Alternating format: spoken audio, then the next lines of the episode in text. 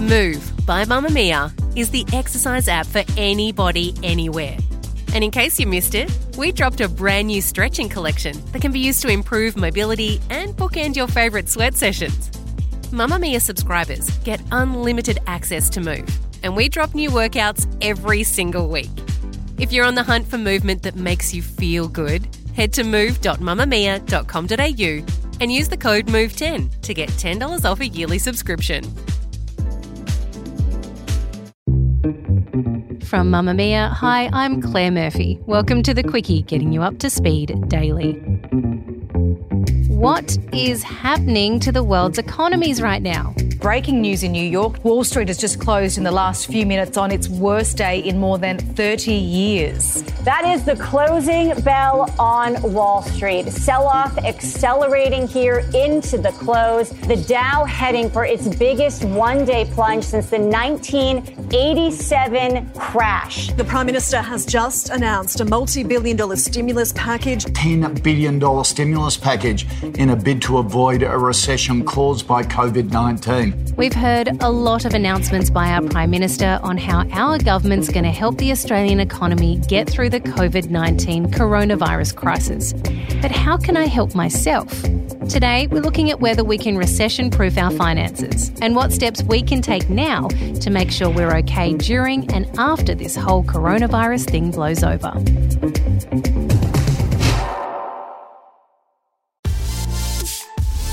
Mamamia subscribers, you've been asking and we've been listening. Now you can get all of your exclusive subscriber audio on Apple Podcasts. That includes everything from bonus episodes of your favourite pods to exclusive segments to all of our audio series. To link your Mamamia subscription to Apple Podcasts, open the Mamamia Out Loud page in your Apple Podcasts app and follow the prompts or head to help.mamamia.com.au.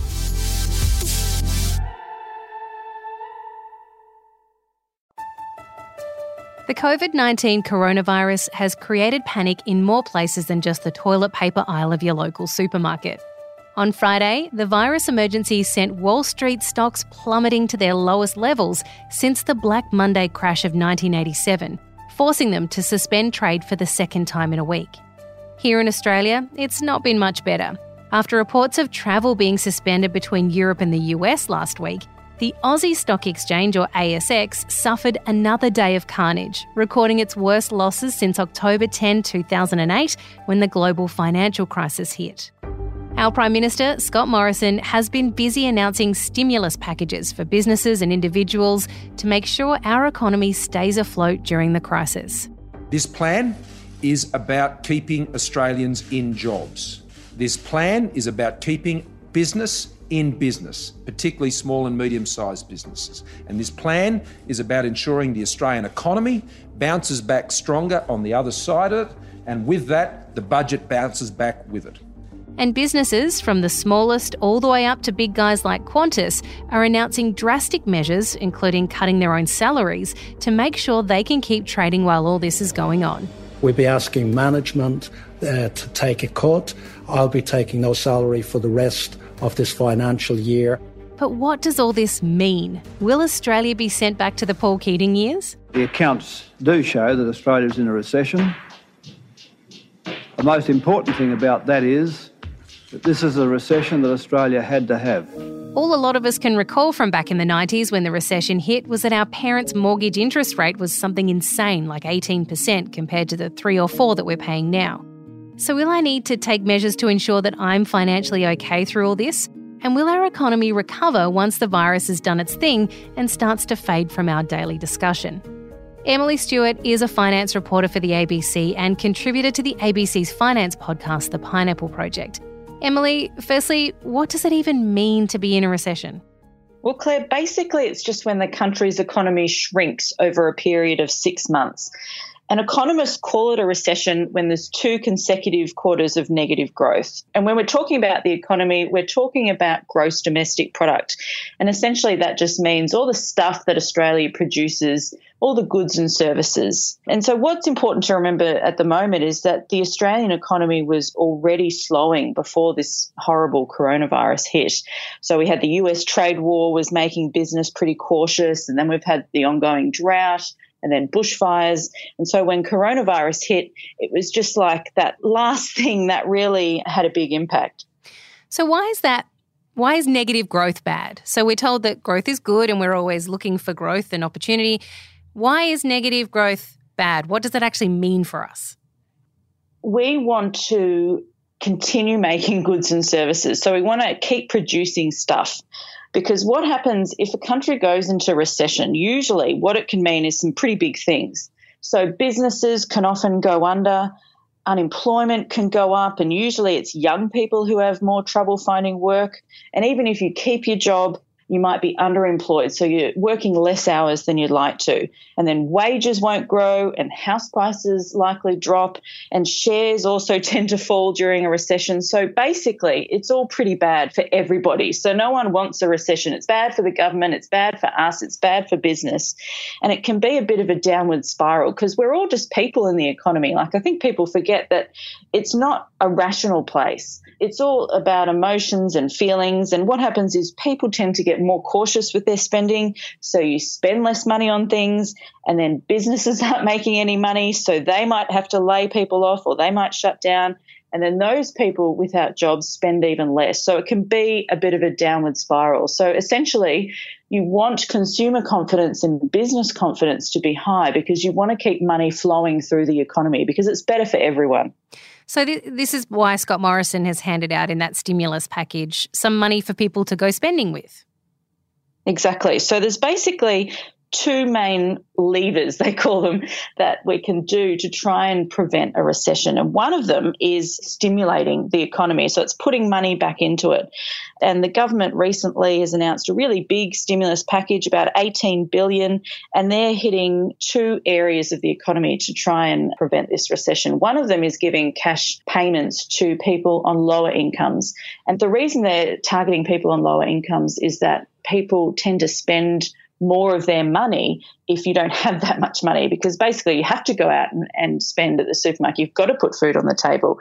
So that's one area. The other area they're hitting is business. So they want businesses to stay afloat. So they're doing things like giving tax breaks to big business. They're giving cash payments to smaller businesses to try and encourage them to, to keep people on and try and keep jobs. And things like subsidizing wages for apprentices to try and make sure that they're not laid off and also put some money into the tourism sector. So that's one area. The other area comes from the central bank. And the Reserve Bank, you've probably been hearing about how we're already cutting interest rates to record lows. And basically, that provides more disposable income to people and businesses. So they might still cut lower. And they might also use something called quantitative easing, which is essentially buying bonds. And that's to get more money flowing through the economy as well. So there's those two main factors and they're both working at the moment, as in the government and the central bank are both working hard to try and stop a recession from happening. So, why is it then, when we talk about recession, because Australia had one in the early 90s, why were interest rates so high then? My mum and dad were always complaining that they paid 18% interest on their mortgage. Why was that the case back then? Well, we had those sort of heady days of the 80s where people were going into a lot of debt, businesses were spending a lot, and yes, interest rates were very high, but it was a time of spending and, and parties and all the rest of it, apparently. And when the recession hit, often a recession does come after a time of amazing growth and good times. So the recession hit in the early 90s, and then since then we've had 30 years of economic growth. So that's pretty astonishing. And that's why most of us have never really experienced a recession. But for those that went through it, it was pretty grim. Unemployment went up to about 11%, and that was mainly young people. And the government did various things to try and get over that recession. But I think it's more important to look at the most recent time when we had a threat of recession. And that was during the global financial crisis of 2008. And many countries did fall into a recession, but Australia managed to avoid it. And there was a few reasons there businesses weren't as exposed to the subprime mortgage crisis in America, and that's sort of what kicked it off. We had exports to China, but also the Rudd government did a stimulus package, and you probably remember there were cash handouts then to people of about $900. So there was a few reasons why we avoided it, but we've had astonishing economic growth for the last 30 years. So Is there anything I can do personally right now to protect myself against a potential recession or from maybe even just some hard times that might be coming financially? Can I take measures now that will help me, I don't know, recession proof myself? Well, the first thing to do is really don't panic because it's very unsettling news to think, oh, there's a recession. We're already feeling very unsettled because of coronavirus and the health implications. So don't panic about your finances.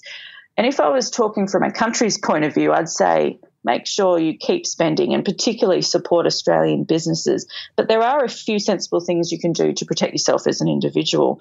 Essentially, the biggest impact to individuals is really around if the breadwinner of the family or if you lose your job, that's really the biggest problem. So I think just doing some sensible things like trying to cut back on spending on credit. So try and pay down your debts, especially those with high interest rates like credit cards or personal loans. Put a little bit of money away for an emergency just in case you do find that you're out of work for a little while because it might be a bit tricky to get another job. And just maybe cut back on some of the luxury items that you might be spending on. Just be a little bit sensible, is what I'd be doing. Can we talk about our superannuation for a sec? Because we know that that is really tied into the stock market, and it's some pretty grim news coming from stock markets of late of like record breaking dives. Should we be worried that we're potentially losing, you know, tens of thousand dollars off our super right now? It's so gut wrenching and horrible to look at what the share market's been doing, particularly over the last couple of weeks. It's going up and down like a roller coaster. And if you've got shares, I'm sure people are feeling awful. And if you're worried about your super, yes, we do have a lot of shares in our super. Most people have a lot of shares in their super. But again, you can't panic because when you're investing, it's usually for the long term. And so we expect to have these sort of ups and downs. And in the long term, even when you look at what happened during the global financial crisis, when, when shares also went down, they do go back up over the long term. So I think some of the advice from the experts is don't panic sell because when you sell, that's when you actually realize those losses. So what we're talking about at the moment is paper losses. So if you've seen your super go down or your shares go down, it's horrible, but it actually isn't real money yet because you haven't sold them. And so over time, the opportunity for capital growth is still there. It's only when you actually sell them that you don't own those shares anymore. And so there's no future opportunity to benefit again from that investment. Do we know what kind of businesses will be hit hardest by the situation we're facing right now? We know there's some pretty obvious ones. People who run companies, tourism companies in particular, and like airlines, those guys are being hit hard because they're basically the, the the first line of defense here against coronaviruses by stopping them from traveling. But is there anyone else who's going to be hit hard by this virus? It's tourism. We're already seeing big companies like Qantas and Flight Centre having difficulty because people are basically not travelling. There's education is a huge sector for Australia, and we have a lot of international students. And if everyone's in lockdown, it makes it very difficult for the education sector. Retail, because how I was mentioning, the confidence of consumers mean we often spend less. So retail is likely to be hit hard. But you've also got to remember there are opportunities. You've got to think about the trends. What changes if perhaps things get worse, if we're in lockdown, if businesses can't operate? There will be businesses that do benefit from a change in lifestyle. So maybe it's businesses that do remote working or, or, platforms for remote working, or maybe it's online businesses. So there will be big downsides for some industries, there'll be big upsides, and some industries will just sort of stay along pretty stable. Scott Morrison has announced a $17.6 billion stimulus package. As we've mentioned, some of the ins and outs of that already. But do we do we have confidence that it's enough? Are we confident that our government has got this under control? Well, no one really knows. And that's the problem. Economists sort of have had mixed responses. They feel like it's a great first step. It's definitely better than doing nothing because it is one of those two big levers that we can use to try and slow down this slowing. And so I think the government did say that there was the ability to increase that package if it needs to. But until we really know what's happening with coronavirus and what sort of impact it's going to have, whether we're going to have to stay at home, whether, you know, businesses are going to shut down, it's very difficult to predict whether or not it will actually stop a recession. And the general feeling from the economists is that it's likely that we're going to go into a recession in the next few months. But the good news is that if things stay pretty stable, if the predictions are correct, things should improve in the second half of the year. So it's not likely to be a huge recession like we saw in the early 90s. They're hoping that it's more of a giant disruption rather than a big recession. But of course, that could all change if the impacts of coronavirus get worse. Don't panic. Shares and super are the long game. Keep spending with Aussie companies, put some money away in case of an emergency, and cut back on luxury items for the short term. Some sound advice to get us through what could be a few months of coronavirus complications. This episode of The Quicky was produced by Gemma Bath with audio production by Ian Camilleri. And if you're in need of a bit of a departure from everything coronavirus right now, why not get into some trashy TV talk with twins Claire and Jessie Stephens as they break down a bit of MAFS goss for you? Check out Mamamia recaps in your favourite podcast app now.